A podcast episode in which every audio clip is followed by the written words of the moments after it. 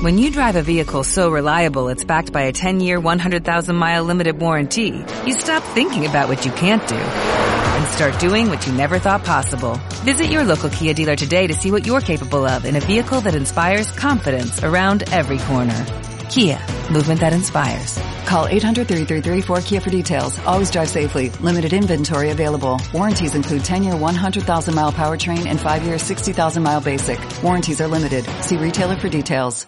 Bienvenido a este rollo de Compartiendo Cine. Un proyecto de cine entre compas. Aquí vamos a cotorrear y hablar con la neta. Compartiremos experiencias para que te sirvan a ti y pierdas el miedo a todo este desmadre y comiences a crear. Esto es Compartiendo Cine.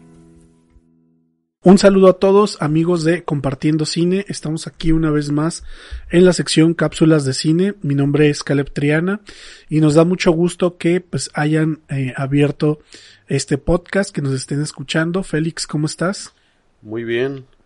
Eh, comentar de que una película, si compartimos la película, compartimos la emoción, la exploración, la reflexión, las expectativas y algunas veces hasta las decepciones de ver la película, se hace mucho más, mucho más disfrutable. Perfecto. Pues el día de hoy, eh, ya lo, lo habrán visto en el título, traemos dos películas. Y bueno, sin más y sin darle muchos rodeos, comenzaremos con la película de Oslo. Es una película que eh, está en HBO si bien ya ha habido otras películas que se estrenan en HBO en Estados Unidos y a veces también en Latinoamérica, muchas veces, eh, ahorita con el tema que todavía sigue la pandemia, puede haber probabilidad de que más adelante salgan salas de cine para quienes gustan de eh, ir a las salas de cine. Si no, pues probablemente la, la encontrarán ahí en, en HBO por, por un módico precio. Pero bueno, vamos a, comenzar a hablar de, la película.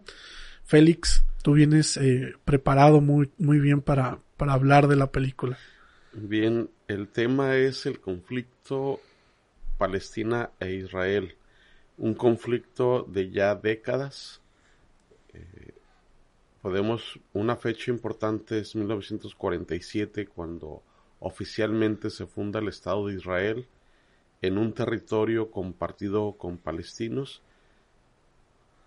Esa es una fecha, pero el conflicto venía ya tiempo atrás, quizás unos dos décadas, con una continua migración de israelitas a esa zona y que pues iban integrando y iba comenzaba a haber cierta tensión. Entonces desde el 47 hasta el 93 del momento de esta que nos cuenta esta historia, hubo múltiples tensiones, eh, incluso guerras. Y en este momento, en los noventas, principio de los noventas, se, hay una intifada, es una especie de rebelión em, de ciertas características porque no es una rebelión totalmente que fuera una amenaza total, es decir, había muchos niños, adolescentes que se rebelaban con piedras, con agresiones, que si bien era violencia, no se equiparaba al uso de cañones, misiles, metralletas, etcétera, que sí estaba del otro lado del, conflicto. Pero era una clara rebelión, una clara eh, confrontación de dos eh, pueblos, de dos maneras de ver las cosas, y que parecía no tenía salida y en este momento surge una iniciativa de una pareja, un, dos esposo esposa, noruegos, muy idealistas, pero que se ponen a trabajar en un proyecto que era diferente a cómo se venían manejando las eh, negociaciones. Ellos tienen fe en hacer una innovación, en probar otras maneras al parecer muy idealista, muy romántico, sin embargo sorprende que sí logran avances y logran por primera vez un acuerdo de paz entre estos dos países. Y precisamente la película aborda, nos presenta esta pareja, cómo trabajó y logró poner en una mesa a los representantes de los dos pueblos y logran redactar un acuerdo que entra en vigencia al menos por unos años. Entonces, este es el contexto de la película. Bien, me parece muy particular el cómo llega esta película que habla sobre este conflicto entre estos dos pueblos eh, en un momento donde se eh, reactivaron o se reavivaron las, las tensiones entre, entre los dos una vez más, ¿no? Si bien no es como que eh, en algún momento hayan como logrado estar totalmente en paz, aunque ha habido momentos donde han logrado eh, algunos acuerdos, que de eso aborda esta película.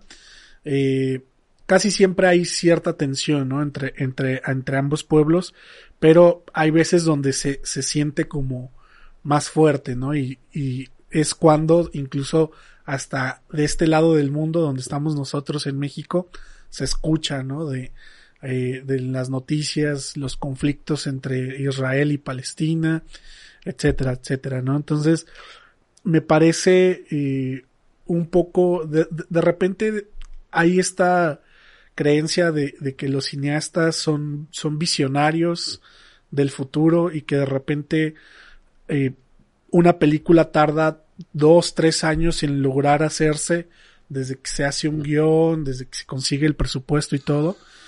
Y de repente es curioso cuando una película, después de tanto tiempo que se le invierte en lograr, sale a ver, sale al público y justamente sale en un momento donde está sucediendo de lo que está hablando la película. Y creo que este es un caso muy particular donde no exactamente así, pero sí, sí es así como que calza bastante bien el tema al que está hablando con lo que acaba de suceder pues prácticamente hace unas semanas, ¿no? Entonces es, es, es curioso verlo de esa manera.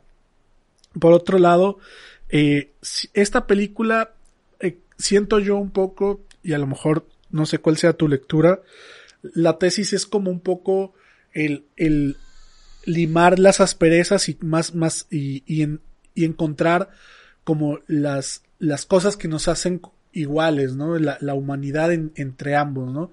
Si bien no siempre vamos a estar de acuerdo unos con los otros, pero siempre es como lograr encontrar esos espacios en común, ¿no? De, de, de vernos iguales, ¿no? Que, que creo que es, eso es, es importante. Mientras veía la película me recordó una película que más o menos tiene una tesis similar, que si bien eh, no es tan grandilocuente como esta porque esta es histórica y tiene antecedentes y un contexto histórico real, la otra es, es ficción pero basada en, en, en, en algo que, que sí puede llegar a suceder que se llama el insulto, que simplemente es eh, un libanés eh, y un palestino que tienen un conflicto tan simple como uno está en su en su eh, en su edificio, en su apartamento, está regando las plantas, moja al otro, eh, el otro le dice algo, se pelean y el otro, como dice la película, el insulto lo insulta, eh, se golpean un poco y de eso va escalando hasta terminar en un juzgado y terrible, ¿no? Pero eh, todo, todo comienza realmente no tanto por, por eso, sino por la diferencia, ¿no? De que se, nos vemos diferentes, ¿no? Ustedes allá, nosotros acá, etcétera, ¿no? Y, y, creo que eso puede ser extrapolable incluso hasta, hasta nosotros, ¿no? Cómo nos ve eh, Estados Unidos a los mexicanos y cómo vemos los mexicanos a, a, los estadounidenses, ¿no?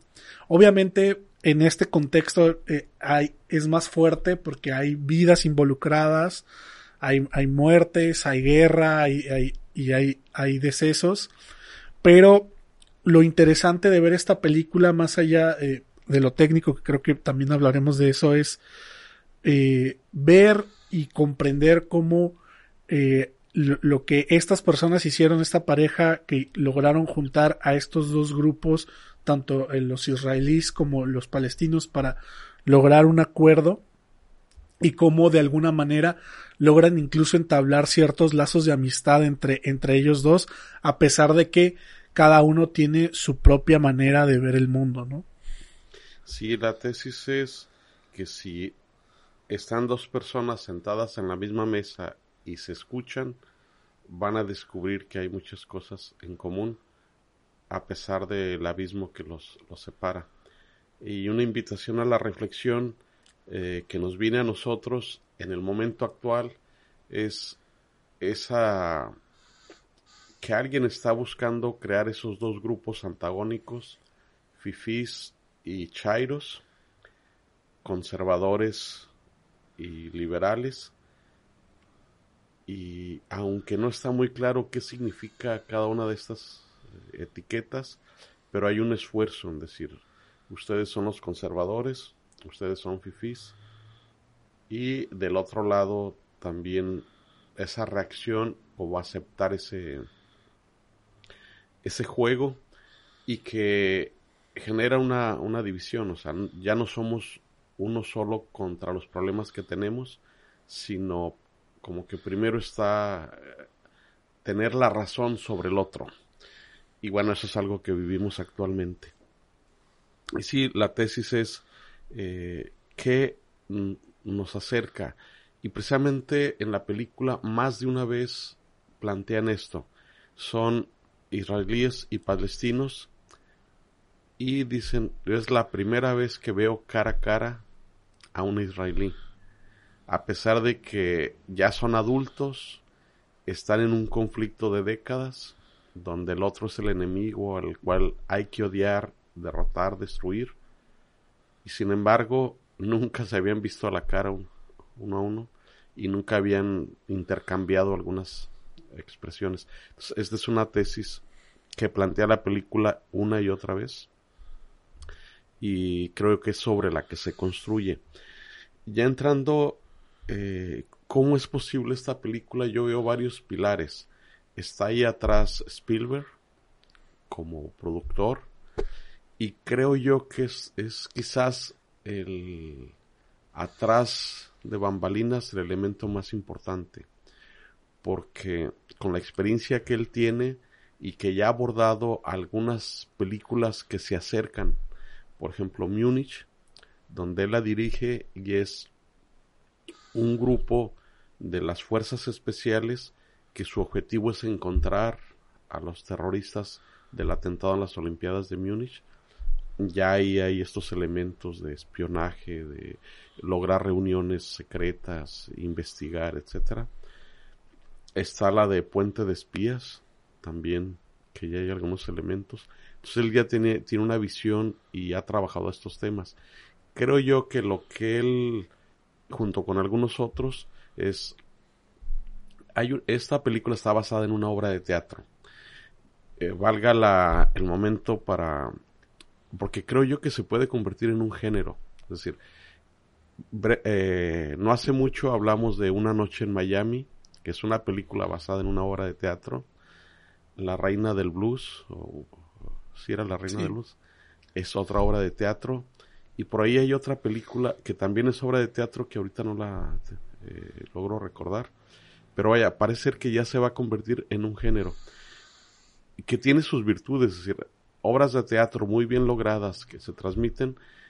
Eh, la cuestión del teatro es que es una parte muy viva, hay que estarla realizando cada noche en vivo, la reacción del público y ahí terminó una película la logras y la puedes reproducir una y otra vez durante años, décadas, eh, y logra que el concepto, lo que el artista quiere comunicar, permanezca para reproducirse.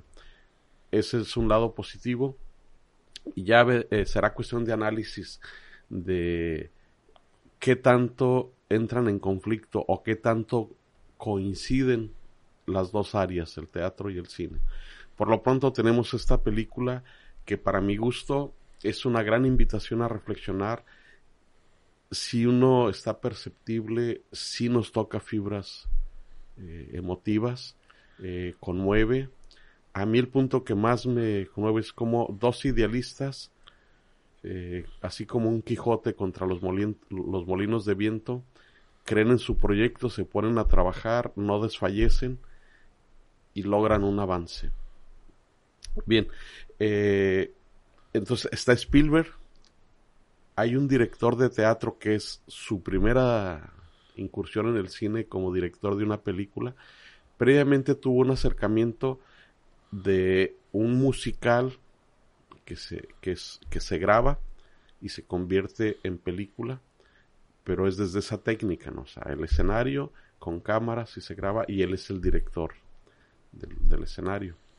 Pero este es su primer trabajo como dirigir ya una película de cine. Pero no está solo, está atrás el productor Spielberg, está el cineasta, digo, el cinefotógrafo, que tiene una amplia trayectoria y, ya una vez que lo revisamos, pues es un otro amigo familiar que estuvo en la terminal, en la lista de Schindler, en 10, 15, 20 películas de las cuales muchas nos resultan familiares y es este cinefotógrafo. Y el otro que está atrás de esto es un dramaturgo especialista en hacer obras de teatro, muy premiado, muy reconocido, que es quien adapta el guion. Su misma eh, libreto para la obra de teatro, él lo adapta como guion. Entonces, esto es lo que está atrás de esta obra y se nota en las costuras, ¿no?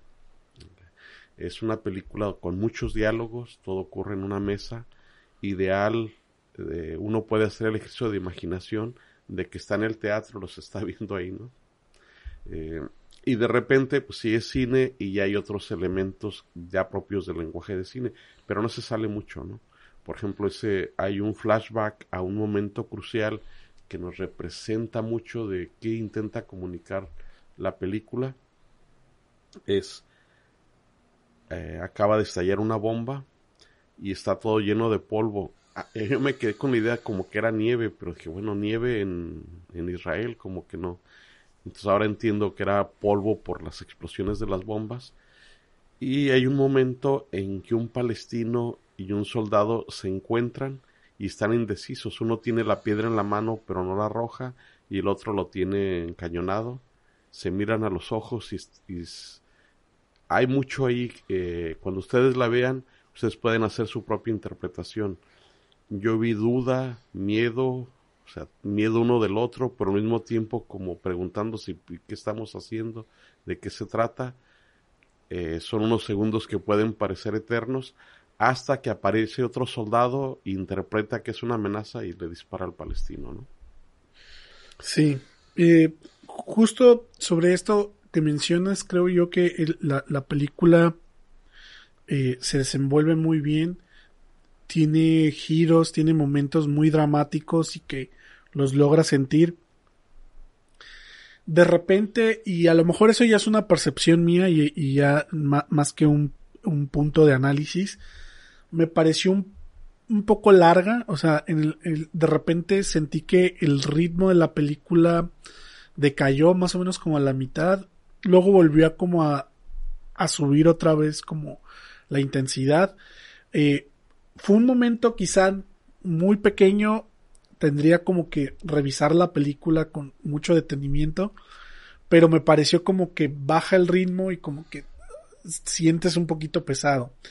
No sé si se deba al, al hecho de que el, el director es un debutante en el cine, aunque ya tenga experiencia en teatro, el cine de repente requiere otro tipo de, técnica y otro tipo de, de, cuestiones más, eh, más finas, porque pues es, es eh, se está muy desfragmentado el, los planos, etcétera.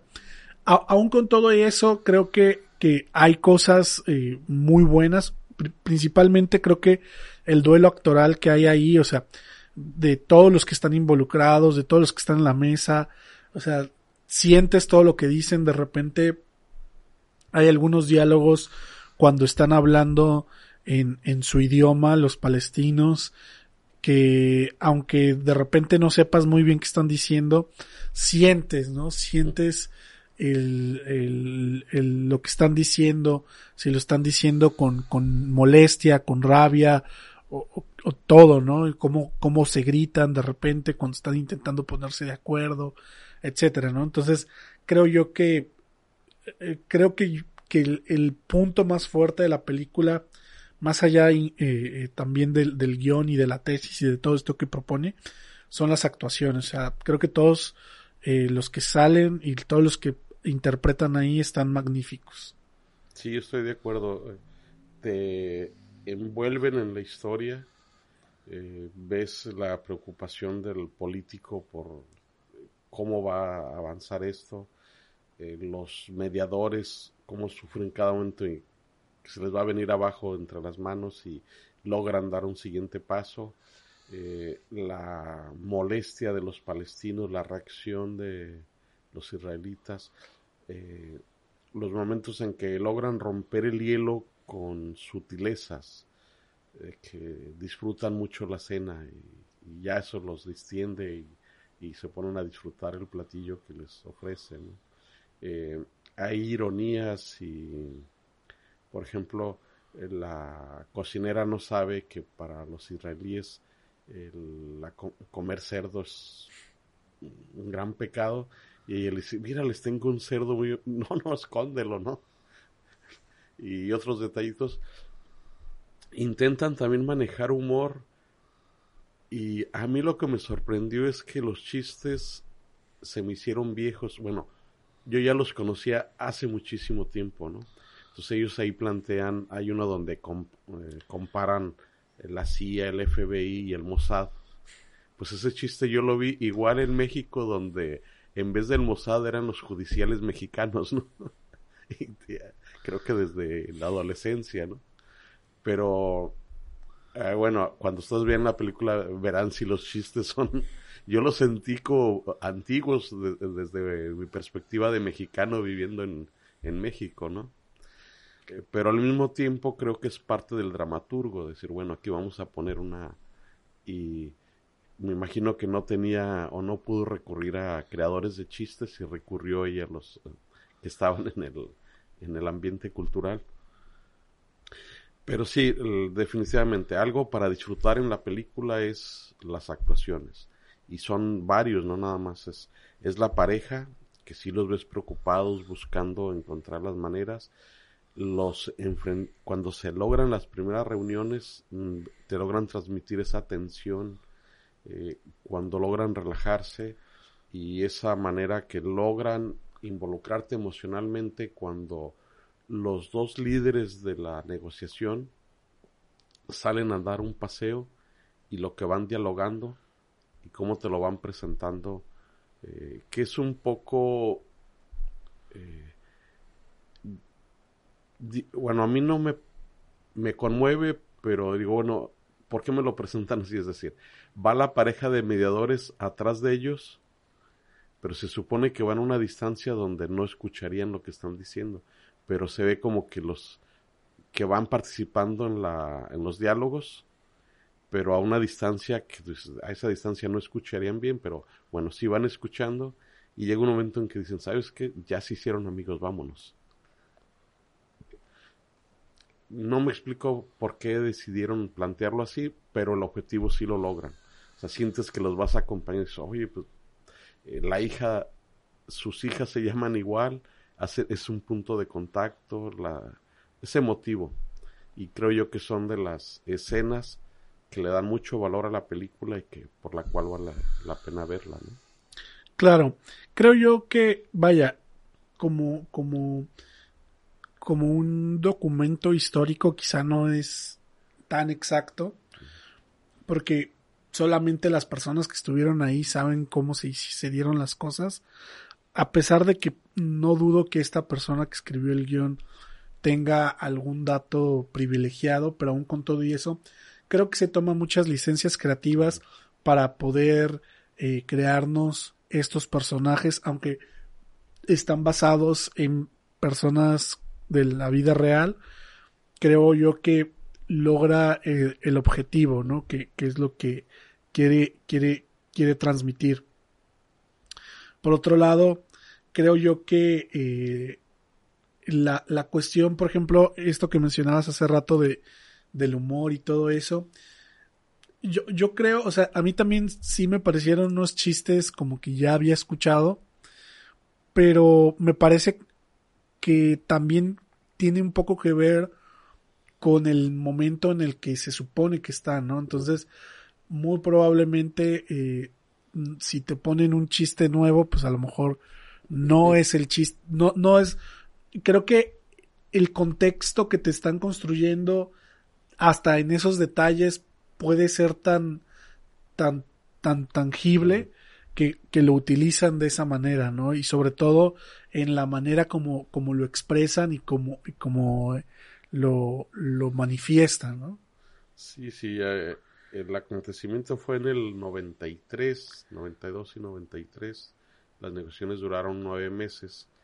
Es probable que en aquel entonces era la novedad, ¿no? Igual no puedo recordar yo eh, cuándo conocí por primera vez esos chistes, pero probablemente fue en esa época o hasta un poco después, ¿no? Es decir, probablemente en ese momento eran muy frescos y muy nuevos, ¿no? Y sí, o sea, maduran, ahora se nos hacen viejos, pero en aquel entonces eran la novedad, ¿no? Sí, por otro lado, hay, un tema ahí en la película que lo, tocan así como muy, muy por encima, pero eh, también invita un poco, por lo menos, a, a, dejarte pensando. Por eso hablaba un poco de la exactitud eh, histórica de todo lo que sucede. Hacen varias veces como un comentario acerca de que no quieren que Estados Unidos se involucre como en esta negociación porque las últimas veces que se involucró deshicieron todo, ¿no? Entonces, ahí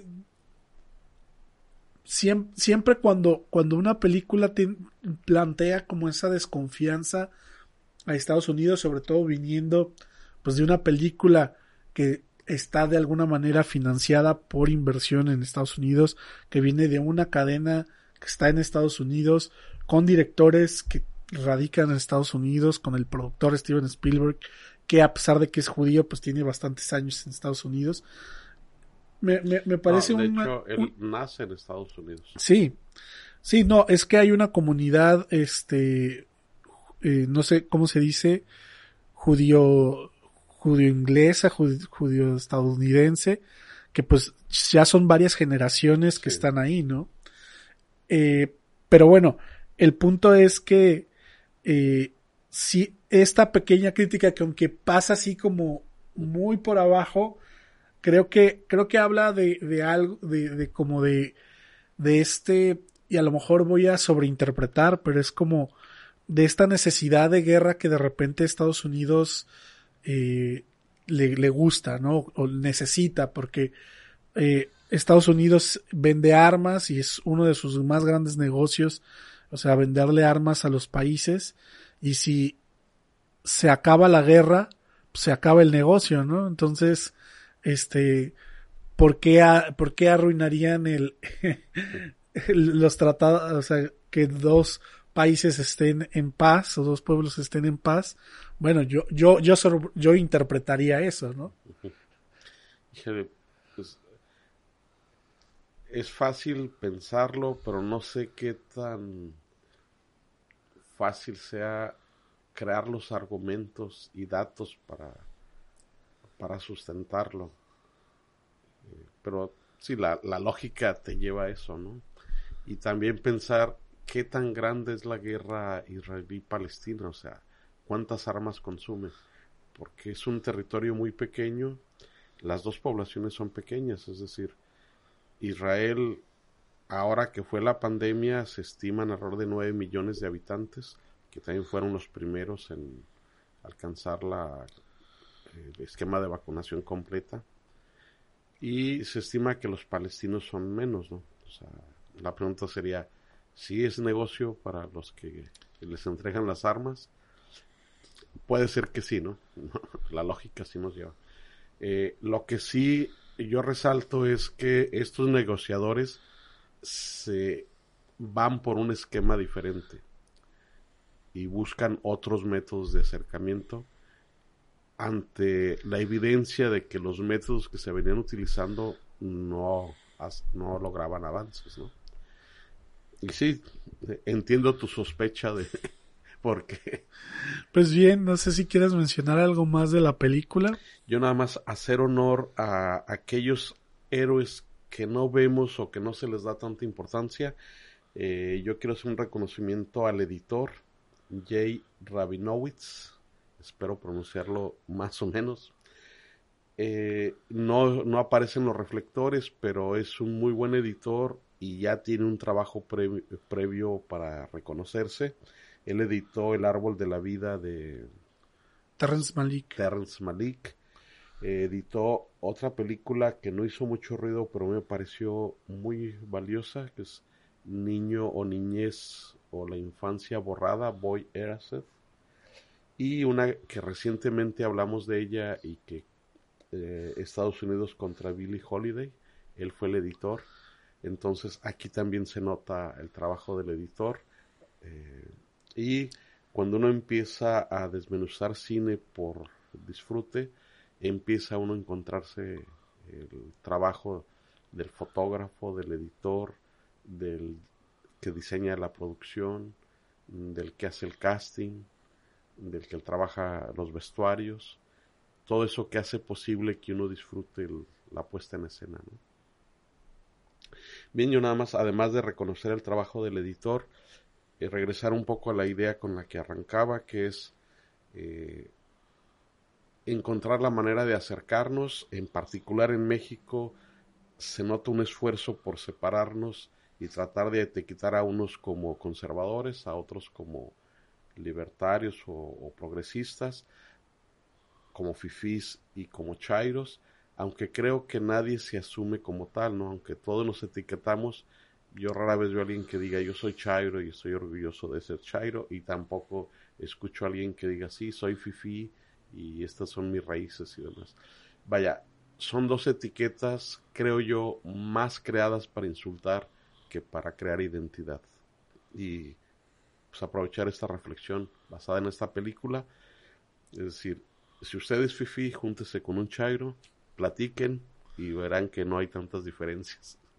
Sí, creo que, creo que eh, una cosa, creo que ya para cerrar y creo que propone esta película es que el diálogo puede, puede abrir muchos caminos y si hablas en, en un momento con alguien que pareciera que tiene una manera de ver las cosas o un pensamiento contrario al tuyo, creo que al hablarlo se pueden lograr eh, cosas y se, y se puede avanzar, ¿no? Si se etiquetan como tú dices o si dices, ah, ustedes allá y nosotros acá, creo que polarizar, creo que es lo, lo, lo que causa y, lo, y dividir es lo, es lo que causa que más bien avanzar se, se frene el progreso, ¿no? Entonces... Nada más para terminar, porque ahorita lo tengo presente, esta película, eh, al ser histórica, yo sentí que estaba como levantando o abriendo la puerta para entender más qué pasaba. Recuerdo las noticias cuando está Clinton y está Arafat y está Rabin y es la noticia, se dan la mano y se lograron los acuerdos. Y al poco tiempo, también cuando fue noticia, cuando es asesinado Rabin, y dices, bueno, ahora qué va a pasar, fue, era el principal impulsor del tratado.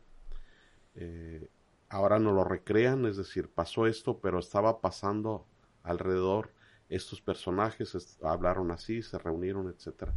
Entonces sí es como un regresar a esa época, recordar las noticias, más o menos qué estaba pasando.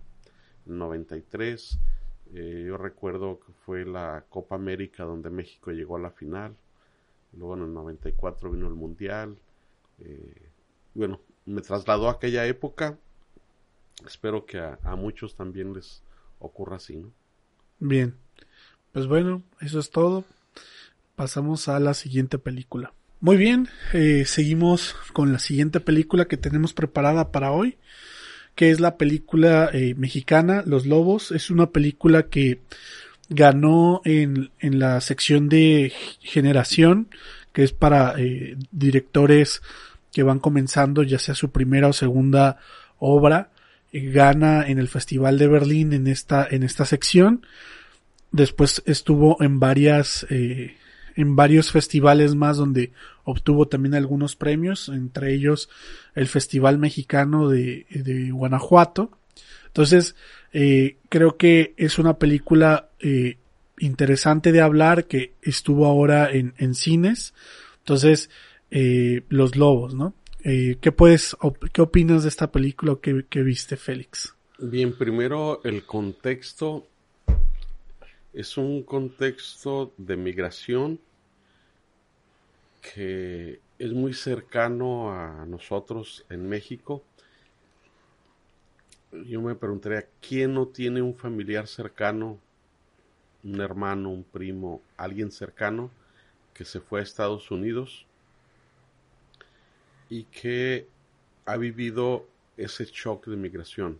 Yo ahorita tengo muy presente una familia cercana, migra y de alguna manera ha expresado esa sensación de soledad, de estar resolviendo su situación económica, pero los niños no tienen con quién hacer vida social, eh, van a barrios donde no se pueden integrar a, digamos, a la comunidad negra, eh, les resulta muy difícil hacer ese, esa comunidad que tenían en México, donde estaba el primo, el vecino, o sea, estás integrado a un tejido social donde interactúas, visitas, tal, los niños tienen un núcleo social muy amplio y en Estados Unidos prácticamente se reduce, es decir, eh, niños que crecen toda su infancia sin tener vecinos, sin interactuar con otros niños, a veces únicamente con los hermanos que son de otra edad y hay unas dificultades. O sea, es, muy presente y que lo vivimos eh, no de ahora, de décadas, o sea, de décadas donde hay una migración.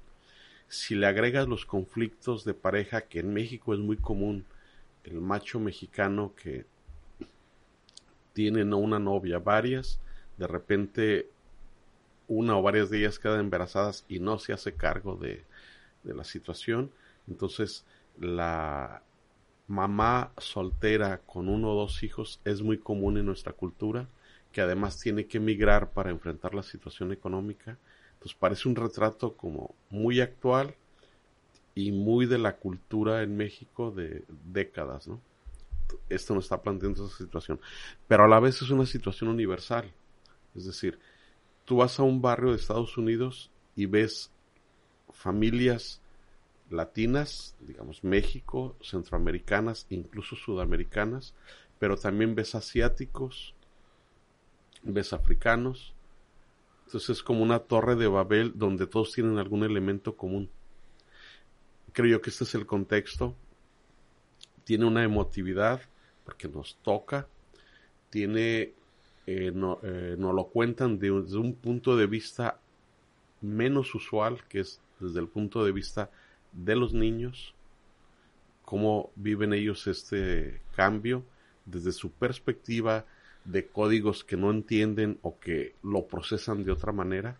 Creo yo que esta es la esencia, es decir, te plantean una situación desde un punto de vista muy particular y de alguna manera te transmiten desde que desde su mundo hasta donde ellos entienden el mundo se enfrentan con digamos, el resto del mundo y tienen que reinterpretarlo de acuerdo a sus recursos.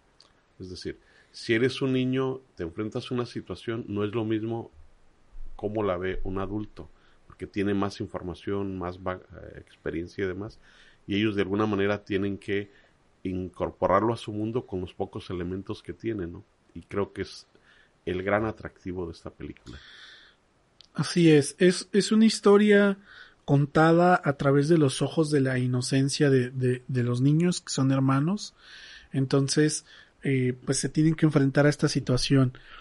Antes, como del tema central de la película o de los temas que aborda la película, algo que me llamó bastante la atención cuando vi la película en cuestión eh, de cómo está hecha es el, la, la manera en que se administra los espacios, ¿no? No toda la película, pero sí una gran parte de la película está grabada en el interior del departamento donde vemos como el día a día de los niños encerrados esperando a que su mamá venga por ellos, ¿no? Entonces es como contas una película donde tienes a dos personajes que son niños, están solos y pues están en un lugar ahí encerrados, ¿no? Y creo que esa magia que logran evocar con las pláticas que ellos tienen, con eh, cómo ellos miran hacia afuera con, con cierto deseo hasta cierto punto, cómo eh, hacen travesuras, eh, dibujan, se imaginan cosas, etcétera. Y todo realmente sucede allá adentro, ¿no? Si salen y si hay varios exteriores y hay eh, otras locaciones donde, donde suceden otras partes de la, de la historia, pero yo creo que si hay una gran parte de la película, podría decir más o menos así como a, a ojo de buen cubero un 60 o 70% de la película está en esa locación y no te no te pierde, no te aburre, estás interesado en lo que está sucediendo y para mí eso me pareció un gran logro. Eh, ahora sí, hablando un poco como del, del tema o de lo que aborda la película, creo que es una película, como tú decías, que puede ser muy universal porque trata del, del tema de la migración, trata eh, otros temas, ¿no? Como el, el abandono eh, de, de, los hijos o el abandono paterno. Eh, también muy, muy quizá eh, matizado, habla también de, de la adicción, de, las, de la drogadicción, eh, etcétera, ¿no? Y todo eh, nos parece un muy fantástico o, muy eh, idealizado porque lo estamos viendo a través de los ojos de los niños, ¿no? Y creo que ese es el gran punto a favor de, la película porque son, es a través de ellos y de su inocencia y de cómo ellos comprenden las cosas, como tú mencionabas, y cómo ven la vida, que vamos entendiendo con, junto con ellos qué es lo que está sucediendo alrededor, ¿no? Entonces, quisiera hacer como, como una mención así como, como muy puntual del, de algo por lo menos que a mí me, me, me fascinó la primera vez que vi la película y es este hay un momento donde están, eh, están como, tienen ellos como una credencial de donde tiene la foto de, de, su papá y están diciendo, no, pues ya no me acuerdo de él o algo así, ¿no? Están diciendo. Y uno dice, pues, ¿y dónde estará, no? ¿Dónde se fue? Y uno dice, pues yo escuché que le dijo la mamá a, la vecina el, el otro día que se fue por el foco, ¿no? Y se le quedan viendo al foco, ¿no? Eh, y luego hay unos, eh, que creo que ese es otro gran acierto de la película, hay unos momentos eh, animados que ayudan como a comprender como lo que está pasando un poco también dentro de la imaginación y de la cabeza de los niños y utilizan ese concepto de, del foco en, en esa animación, ¿no? De repente sacan un foco y se meten y aparecen como en otro lugar, ¿no? Entonces, es esa inocencia donde ellos no entienden realmente qué está sucediendo, pero, pero, pero pues lo, lo asimilan como ellos creen que es, ¿no? Y por otro lado, otro, otro punto como de la inocencia es, la mamá se los lleva hasta cierto punto engañados, y voy a decir como muy entre comillas engañados, pues porque les dice vamos a ir a Disney y no sé qué, o sea, los endulzó para podérselos llevar, ¿no? De alguna manera. Y pues, y, y como todo niño, uno, uno siente que, pues, que pasa muchísimo tiempo y a lo mejor llevan ahí una semana y ellos, este, le dicen, oye, ¿cuándo nos vas a llevar a Disney? ¿No? Y es como muy constante. Y hasta pues que llega el punto de que la, agotan a la mamá y le dicen no. Entonces, eh, creo que hay muchas cosas que, decir de, de, de, la, de la película. Nada más me voy a centrar como en el tema de... Creo que gran parte de lo que aborda la película, si bien no sé si sería su tesis principal, porque creo que va de un, te va de un tema a otro y va abordando varias cosas, algunas muy eh, sutiles y otras cosas más evidentes. Pero creo que una parte de lo que aborda es eh, cómo, cómo somos eh, o cómo, cómo es el, la persona que tiene por cualquier razón que salir de su lugar de origen para estar en otra parte. Y cómo tratar de no perder la identidad, ¿no? Cómo no perder eh, tus raíces, cómo no perder aquello que te hacía sentir lo que eras, ya estando en otra parte, sobre todo que te obliga de alguna manera a comportarte de una manera diferente, ¿no? Los niños no saben inglés, este, no se pueden comunicar con, con muchos de su alrededor, cuando logran de repente tener comunicación con unos vecinos que también son niños, pues no les va bien porque ellos ya viven como en esta rutina como más eh, agresiva, podría decirlo, ¿no? Entonces es encontrar ese rasgo de identidad o no perderlo estando en un lugar pues que, que te presiona tanto, ¿no? Y por eso, y con esto voy a cerrar, creo que es muy importante un elemento que está ahí que es el, la grabadora, que está constantemente desde el principio estamos escuchando como grabaciones de lo que ellos hacen, la mamá siempre les deja ahí cosas grabadas, etcétera. Entonces, a través de esa grabadora, porque también tienen un cassette de su abuelo que lo están escuchando constantemente, ellos pueden recordar a su abuelo, recordar lo que fueron y saber como para dónde, para dónde irse, ¿no? Y creo que el, ese objeto de la grabadora es muy fuerte porque es lo que representa o el único objeto que tienen de alguna manera que los hace recordar de dónde vienen. Bien, eh, voy a, a, abordar esto desde un ángulo un poco inusual, digamos, desde la literatura, desde la poesía, que a veces desde el punto de vista artístico esas como abordar desde ángulos inusuales de repente nos permiten como comprender algo que se nos escapa de las manos. Voy a recurrir a, la literatura, en particular a tres cuentos que compiten por ser los cuentos más cortos del mundo. El más famoso es el de Monterroso, que dice, se llama El dinosaurio, y dice lo siguiente.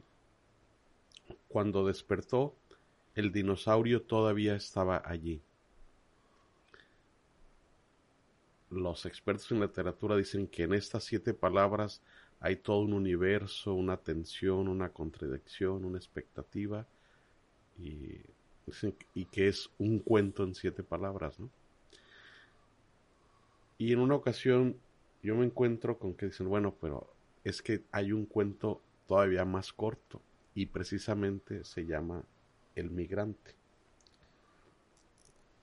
Dice, es de un escritor mexicano, Luis Felipe Lornelí, se llama El migrante y dice, ¿olvida usted algo?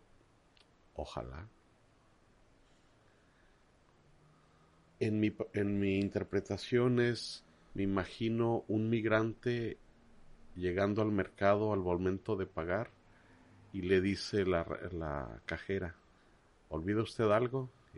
ojalá, ojalá pudiera olvidar mi pasado, mis antecedentes, esa nostalgia por volver a mi eh, tierra natal, mi familia, todo eso que se extraña cuando se es un migrante.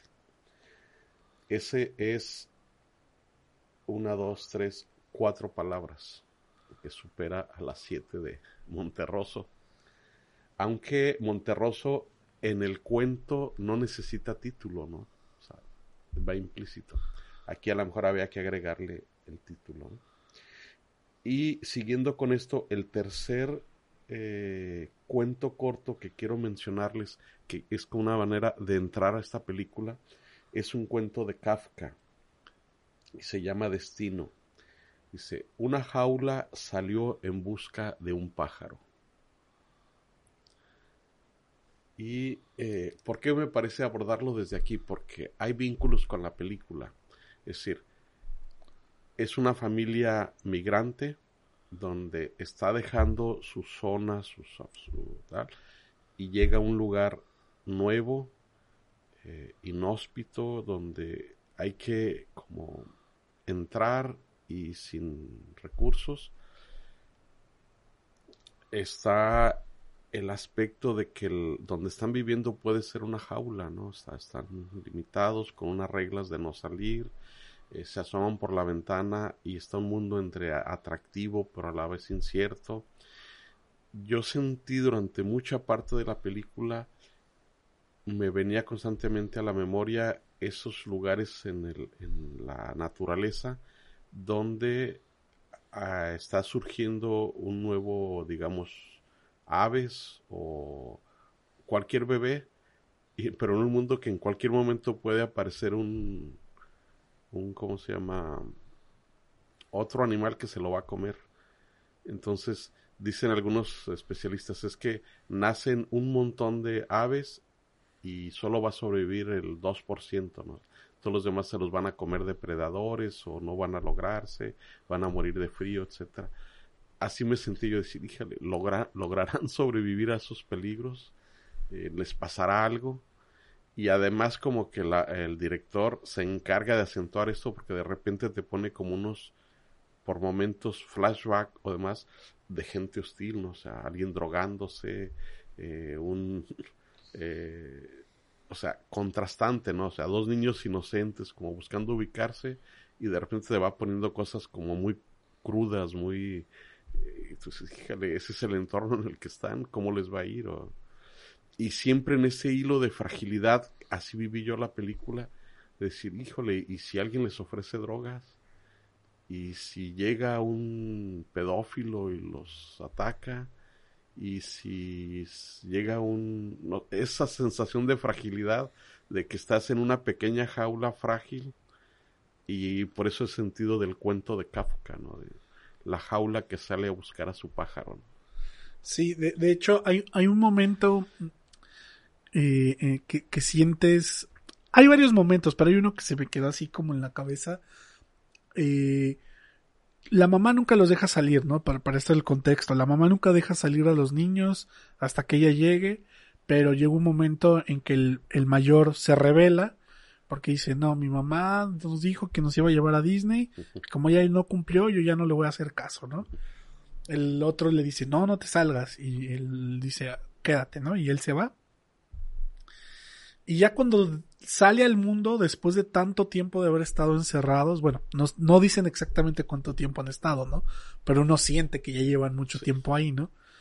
Pues entonces empieza a ver todo, empieza a caminar por los pasillos, de repente pues ve botellas rotas, eh, cosas ahí tiradas, ¿no? Y de repente una jeringa la levanta y como esa curiosidad de niño, o sea, la va a tocar y, te quedas así de... Y en ese momento encuentra a los otros niños que están ahí jugando y la deja y se va con ellos, ¿no? No, pero, hay, hay, una escena también muy tensa que se encuentra un grupo de, eh, de jóvenes pero mayores, tatuados y con una actitud agresiva. Incluso él se asusta, ¿no? Sí, se va, ¿no? Y yo estaba esperando que ellos lo ubicaran y cómo lo iban a tratar, ¿no? Sí. Y te digo, y como esto hay muchas cosas, por ejemplo, cuando ellos están solos, uno de los momentos donde ellos están solos en el cuarto, se escucha en el otro cuarto que están peleando, ¿no? y que alguien le está eh, como que alguien le está cobrando a alguien algo que le debe, ¿no? Y tú sientes que en cualquier momento va a sacar un arma y les va, le va a disparar, ¿no? Y ellos están ahí y ellos están escuchando los gritos, pero pues están en otro idioma, ellos no están entendiendo lo que están diciendo.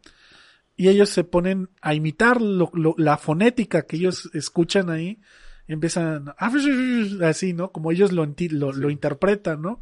y no se, no se dan cuenta pues de todo lo que está sucediendo. No, incluso logran reproducir palabras sin saber qué son, pero captan la intención, la tal, y es un juego para ellos, ¿no? Exacto. Y creo que ahí el personaje de la, de la casera, de la que les renta la casa, que es también una asiática inmigrante que vive con su esposo, se vuelve ahí como una especie de ángel protector, ¿no? Sí, es como el, hada madrina que aparece ahí, ¿no? Entonces, siento yo que esta película, eh, si bien puede ser una especie de comic of age, como en un género, pero siento que también tiene una esencia como muy fantástica, a pesar de que está situada en un lugar como muy real, eh, con situaciones muy reales, con un contexto que existe. Tiene este toque fantástico porque también eh, está situada como en un momento eh, muy atemporal, ¿no? Por ejemplo, pareciera como que son los noventas o algo así, en un momento donde no hay eh, teléfonos, smartphones, ese tipo de cosas. los, los niños juegan todavía afuera, etcétera, ¿no? Entonces, eh, aunque de repente ves cosas que sí pareciera como que son de, de la actualidad, ¿no? Entonces, creo que está como en ese, en ese momento como de atemporalidad la, la, la, película que también le da esa sensación fantástica, ¿no? Y todavía eso sumado a lo que ya mencionaba de los momentos eh, animados donde vemos como la, la manera en que se imaginan las cosas los niños, creo que termina como de cerrar como, como esta sensación como de, de fantasía. Obviamente no es una película fantástica para nada, pero tiene como, como cositas eh, así que te dan esa sensación, ¿no? Si un punto de reflexión es la, digamos, qué motiva a los niños día a día. Entonces está la esperanza del viaje a Disney.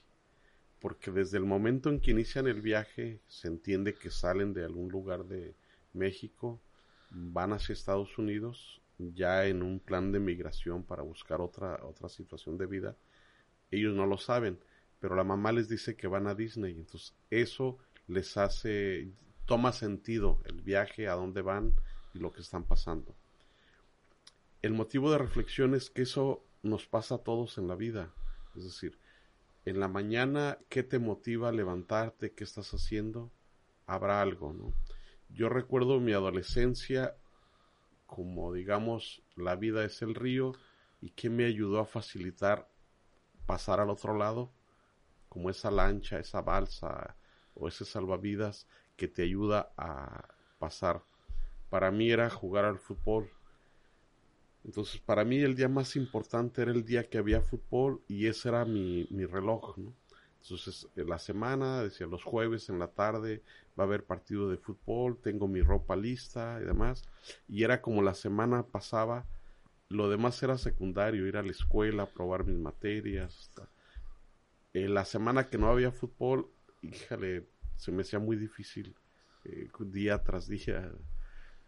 Para ellos es el viaje a Disney. Entonces están eh, eh, de esa manera tiene sentido el que pase un día, otro, porque en su mente está que hay un viaje a Disney. Eh, y les da, de alguna manera, les ayuda a superar esas horas de, de tedio, ¿no?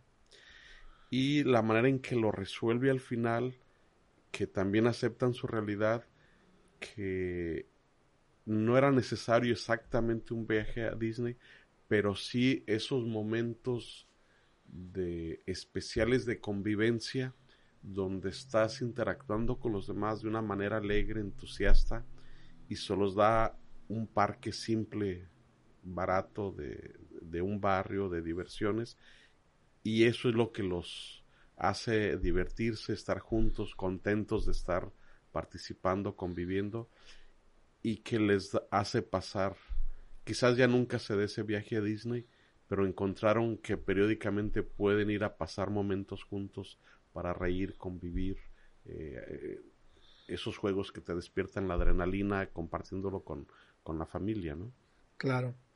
Bueno, yo, yo menciono que, y voy, voy a seguir un poco con lo que tú estabas diciendo, pero quiero como abrir el... Yo mencionaba que es como un cómico face por el hecho de que creo yo que estos niños llegan con una cierta inocencia que si bien no se rompe, pero por lo menos sí aprenden algo de el ambiente en el que están viviendo, ¿no? Y creo que hay momentos de tensión entre los hijos y la mamá, sobre todo eh, muy eh, consecuentados por el hermano mayor, que es Max, que siguiendo esta línea de, del que ellos quieren ir a Disney porque la mamá se los prometió. Entonces, hay un poco, de repente, creo, eh, es como mi interpretación, de repente, a veces hay eh, momentos en que como hijo no nos damos cuenta de todo lo que están haciendo nuestros papás tan solo por darnos de comer, ¿no? Entonces, ya ese es como un grado como de, podría decir, de malagradecimiento, pero muchas veces entre más chico es uno, uno es menos consciente de lo que está sucediendo, ¿no? Entonces, llega un momento donde nos hacemos conscientes, pues, de lo difícil que es la vida y de lo difícil que es ganarse el pan y de lo difícil que es eh, encontrar un trabajo y salir a trabajar y todo eso, pues que valoramos muchas cosas, pero a veces no necesitamos necesariamente vivir todo eso para darnos cuenta pues de lo que están haciendo, ¿no? Entonces, en esta línea hay un momento donde la mamá también por estar, que este es el otro lado como de la historia, por eh, estar tan preocupada por eh, su trabajo, por la vida laboral, deja a los niños solos, no les da tiempo de calidad, etcétera. Entonces, creo que llega un momento donde los dos encuentran un punto intermedio, que es esto que tú dices, de convivencia, tanto por un lado hay un momento donde por, por unas cuestiones la mamá se tiene que llevar ya a los niños un día a donde ella trabaja y al estar ahí es un momento, sobre todo el, el, el hermano más grande que es Max, como que ve ya las cosas diferentes, ¿no? Como que de repente el, el hermanito le dice, oye, los dibujitos y no sé qué, y él le dice así como de, no, ya no, no. Y, y no, y, y es como ese momento sutil donde ves que él va comprendiendo cosas. También, por ejemplo, el tema del foco, y no quisiera como hacer spoiler, también tiene un final y también involucra al, al hermano mayor. Entonces, él va adquiriendo una conciencia que el día donde eh, la, la, la, la, vecina casera, que es la que a veces va y los, los cuida, los lleva a pedir dulces y ellos según se disfrazan de ninjas y en la noche llega la mamá, es ahí donde ellos dos tienen como, como este momento, ¿no? Se abrazan, le pone una playera y también la disfraza y todo, la ¿no? mamá participa en el juego de ellos también Sí. disfrazándose de ninja, ¿no? Entonces, ahí es donde ambos se dan cuenta como, como de esto, ¿no? Eh, y hay un momento donde la mamá les dice, y esto es más atrás, bueno, si ustedes se aprenden esto, esto y esto, este, ah, en ese momento yo los llevo a Disney, ¿no? También en- de repente, digo, no- alguna vez me pasó así como que te dicen esas cosas y creen que no lo vas a hacer, pero tú tienes tantas ganas de, de ir a Disney Sí. Que a los días ya hasta estaban arreglados y peinados y ya le estaban diciendo todas las cosas que les había dicho en inglés, ¿no? Sí, ponen en aprieto a la mamá porque no puede ya con- responder a esa nueva reclamo, ¿no? Sí, pero vu- vuelvo al punto de, de esta conciliación entre ellos dos, tanto de, de sobre todo del, del más grande, Max, de entender pues la situación en la que estaban y comprender y darle un poco de, eh, no encuentro la palabra, pero darle chance, por así decirlo, a la mamá de que pues las cosas no son tan fáciles como a veces uno las ve de niños.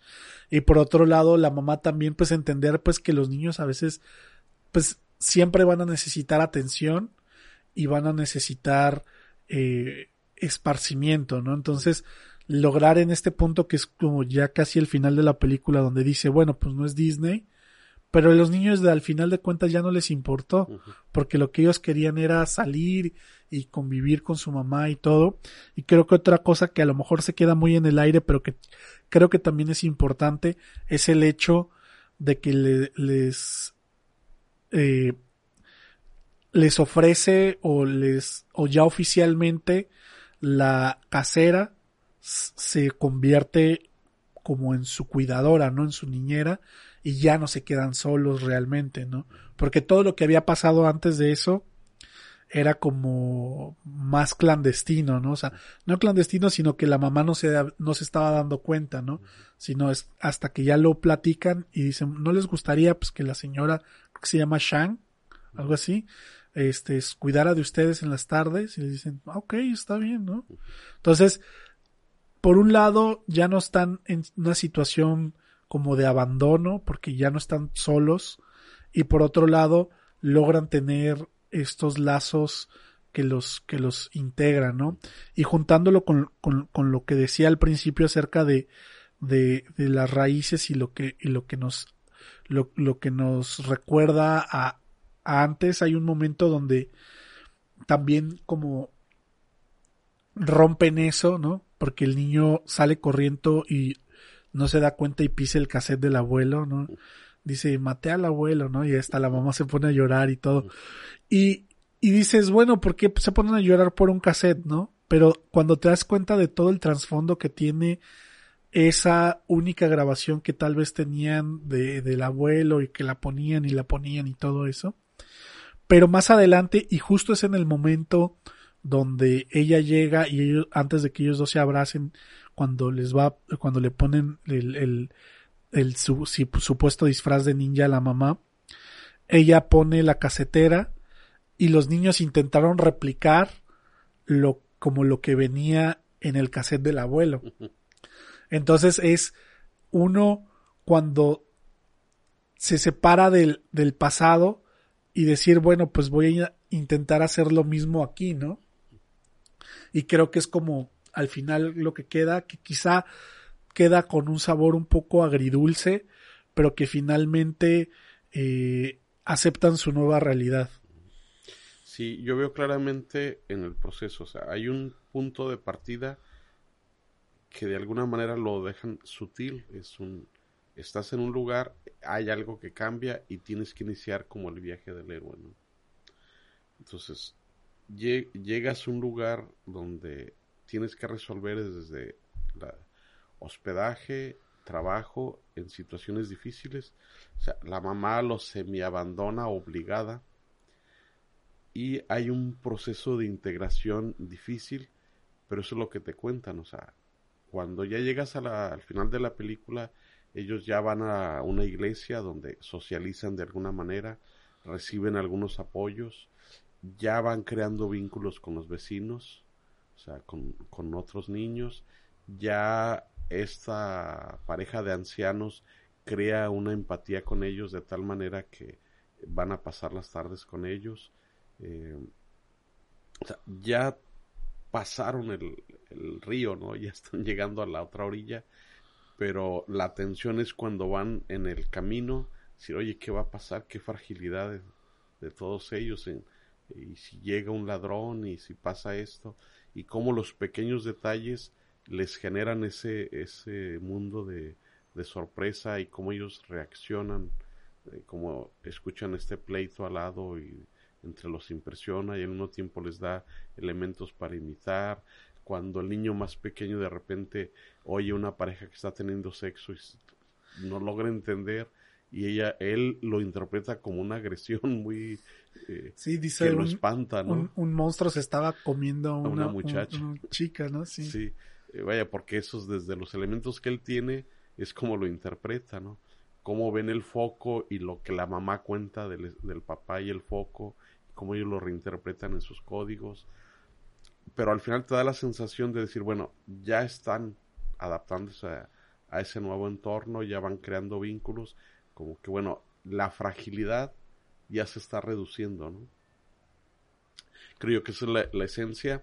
Eh, algo que quiero, bueno, por un lado está fuera de la película, pero sí resaltar. eh, el director eh, es su segunda película como director, pero hay una película ahí adicional que tiene algo muy importante en su desarrollo. O sea, él, su primer película es Mari Pepa. Luego hay una película que no sé si es su esposa o alguien muy cercano a él, que es Los Días Azules, donde él es el editor y es productor también. Y luego viene esta película de los lobos. O sea, hay una continuidad donde se ve que va creciendo y va desarrollándose. Donde él está muy involucrado. O sea, es productor, es escritor y es editor. Y es, digamos, cine jalisciense, que es otro polo de desarrollo y es interesante ver qué está pasando en esta zona y quiénes son los protagonistas. Entonces da gusto eh, irse empapando de estas cosas, que le haya ido muy bien internacionalmente. Desde luego que hay críticas al trabajo, ¿no? O sea, le pueden faltar cosas. Pero esto que hemos mencionado sí está ahí en la película, sí genera estos vínculos emocionales, estas provocaciones a reflexionar. Y eh, para mí es una alegría saber que este director relativamente joven va desarrollándose y va creando un público, va creando un prestigio ya internacional y pues a mí me gustaría que próximamente habláramos de estas otras dos películas donde él está involucrado. En una eh, lo dirige, hay un, un, grupo de trabajo ahí que hay que ir de, eh, desmenuzando. El hermano hace la música, la chica que, eh, espero no decir una barbaridad, me da la impresión que es su esposa, pero si no lo es, es una colaboradora donde le ayuda a escribir el guion. Ella hace, también le ayuda a escribir el guion de Mari Pepa.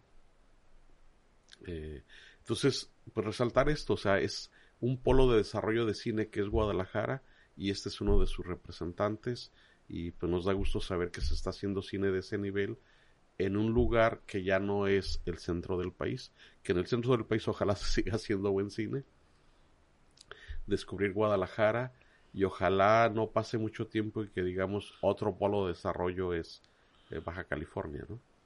Sí, tal, tal vez. Yo por otro lado, para, para mencionar algo diferente a lo que tú dijiste, que estoy de acuerdo con lo que dices, eh, me gustaría resaltar el trabajo con los niños, con los actores.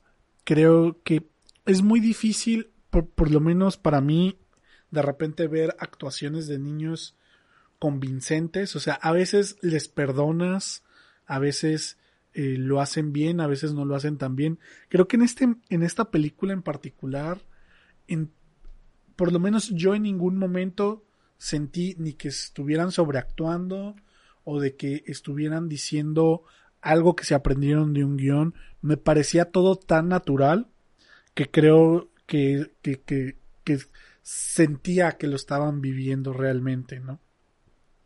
Entonces, creo yo, o sea, es tanto talento de los niños, pero creo que también tiene mucho que ver tanto con el proceso del casting, cómo, lo, cómo los encontraron y todo eso, el, el, el cómo logran eh, establecer esta comunicación con ellos y lograr que saquen estas actuaciones, ¿no? También todos los que están alrededor creo que actúan muy bien, hay muy buenas actuaciones en general, pero quería resaltar la de los niños porque creo que trabajar con niños es una cuestión bastante complicada, ¿no? Sí, resaltar el personaje de la mamá, que bueno, en, ese personaje y en esa fantasía yo sentí mucha empatía con ella. Eh, sentí el impulso de invitarle un café, de platicar con ella eh, ese cuando vas creando esa empatía con el profesor y te vas identificando. Eh, ella es también el coach de los niños. Y por ahí hay una entrevista donde habla de este proceso, de un proceso largo. Incluso el mismo director habla de que es parte de su esquema de trabajo, eh, ubicar a los actores y trabajar una buena temporada con ellos. Se llevó esto, incluso este es un proceso de cerca de un año y el gran descubrimiento de, la coach es descubrir al hermano menor porque no estaba en el proyecto inicial. están trabajando con Max eh, descubren al hermano pequeño que acompañaba al hermano a los ejercicios pero se quedaba afuera y un día lo, lo invitan y empieza a fluir. Ella menciona por dos cosas, es decir, ya estaban ahí las emociones que querían ellos proyectar porque ya eran hermanos y ella dice, como hermanos ya estaban ahí los elementos de amor y odio que pasa en toda familia, ¿no? Sea, tú amas a tu hermano, pero también hay cosas que le odias y, y en algún momento aparecen esos eh, reclamos, esos enojos. Yo creo que el trabajo del coach es ubicar ese momento, decir, a ver, cuando no quieres ver a tu hermano por esto, pues, aparezca, cuando sí lo quieres encontrar porque sí lo quieres, ya estaban ahí los elementos amor y odio, sabía que encontrar, sacarlos para la cámara, ¿no? Claro, sí. Eh, nada más para agregar en este momento que nos estén escuchando, es muy probable que ya esté disponible una entrevista que, se hizo con el director de esta película, Samuel Kichi, donde también nos comentó un poco de este proceso. Si bien fue una entrevista muy corta y quedaron muchos temas fuera, creo que es valiosa para aquellos que quieran eh, ver cómo se hace el cine de, desde dentro y cómo de repente hay cosas que surgen y que no, de, no todo es idea de una sola persona, sino que va acompañada de muchas cosas. Bien, yo nada más para eh, terminar, resaltar que es un cine desarrollado en un polo que creo que va a crecer, que es Guadalajara. Eh, cine independiente. Creo, creo que ya es, ya, no, no solo va a crecer, ya, yo, yo diría, ya lo es. O sea, por ejemplo, no hace mucho hablamos de la película El baile de los 41, que si bien puede, puede ser que gran parte de, de las cosas las trajeron, o no todas, pero algunos parte del equipo lo pudieron traer de la Ciudad de México, estuvo grabada en Jalisco, ¿no? Y creo que la Comisión de Cine de Jalisco está haciendo un buen trabajo en ofrecerles algunas cosas a los cineastas para que se interesen ir a grabar ahí o para que los que son residentes de ahí puedan hacer cine de, desde, desde, desde ese estado, ¿no? No, y, y, y lo mejor de todo es que no, no, no es una competencia de quién hace mejores cosas y la Ciudad de México, Jalisco o algún otro estado, sino creo que se complementan, ¿no? Porque creo que va a haber cosas que a lo mejor quizá en Jalisco todavía no hay o que todavía no están bien desarrolladas, pero se pueden compartir y el hecho de que se descentralice también el cine, creo que aporta a que haya nuevas visiones de lo que se está contando en, las pantallas. Totalmente. Entonces, esta es una oportunidad de ir conociendo qué se está haciendo, conocer cineastas como Kichi, que seguramente va a por seguir aportando cosas y que enriquecen al cine nacional. Entonces, resaltarlo, eh, yo pienso que es ya casi un compromiso de que vamos a analizar su otra película y comentarla junto con la otra en la que estuve involucrado, que creo yo que marca su despeje como cineasta, ¿no? Mari Pepa, Los Días Azules y ahora Los Lobos, y ojalá pronto venga otro trabajo, ¿no? Perfecto, pues bueno, con eso creo que terminamos eh, esta película, no sé si quieras comentar algo más. Pues bueno, eh, con eso terminamos la cápsula del, día de hoy. Agradecer como siempre a quienes nos, hayan escuchado hasta este momento. Como siempre mencionarles que si aún no nos siguen en las redes sociales, nos pueden seguir en Facebook, eh, en Facebook, en YouTube, vamos a estar como compartiendo cine. También estamos en eh, Apple Podcasts y en Spotify y en algunos otros más, también como compartiendo cine. Agradecer a Félix por estar aquí conmigo una semana más y estar hablando de cine. Muy bien, pues un gusto estar aquí y ya anticipándonos con la emoción del siguiente capítulo, invitarlos para compartir eh, las emociones y hacer más rica la experiencia de ver una película.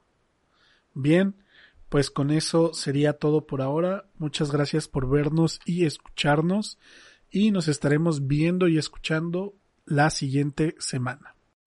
O'Reilly Auto Parts puede ayudarte a encontrar un taller mecánico cerca de ti. Para más información, llama a tu tienda O'Reilly Auto Parts o visita oreillyauto.com.